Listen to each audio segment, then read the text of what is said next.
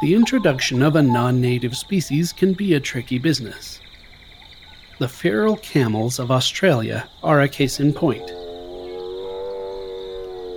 They were brought to the country in 1840 to ease exploration of the outback, and the hardy animals soon proved useful in the construction of railway and telegraph lines. From the beginning, however, camels and Australia made for a precarious pairing.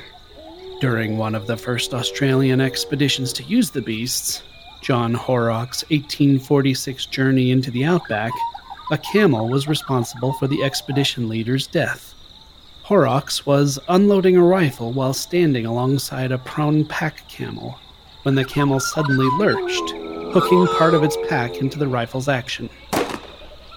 The gun discharged, and the slug severed Horrocks' middle finger, then entered through his left cheek and knocked out a row of upper teeth. Horrocks died within the month, but not before ordering the camel executed.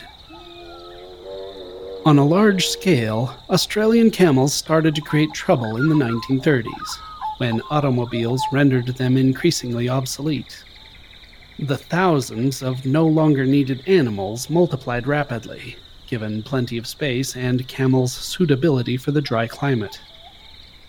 Their population approximately doubled every eight years, and by 2008 they numbered an estimated 600,000.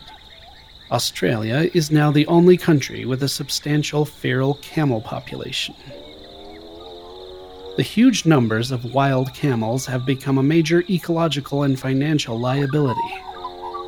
They deplete vegetation and water sources, creating scarcity for other animals. The feral camels are particularly ravenous when searching for water, tearing up water spigots and toilet blocks in the process. They also destroy other types of infrastructure, from fences to windmills. Camels have even become a traffic hazard, both on highways and on airplane runways.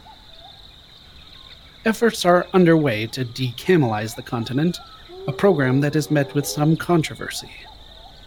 Researchers have started using Judas camels to thin the camel population, which involves placing a tracking device on a sociable camel who then unwittingly leads the trackers to a group of feral camels.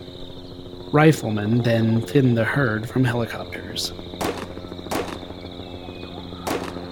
Wild camel meat is exported to the Middle East to help offset the cost of the culling. Since 2008, camel populations have been reduced considerably.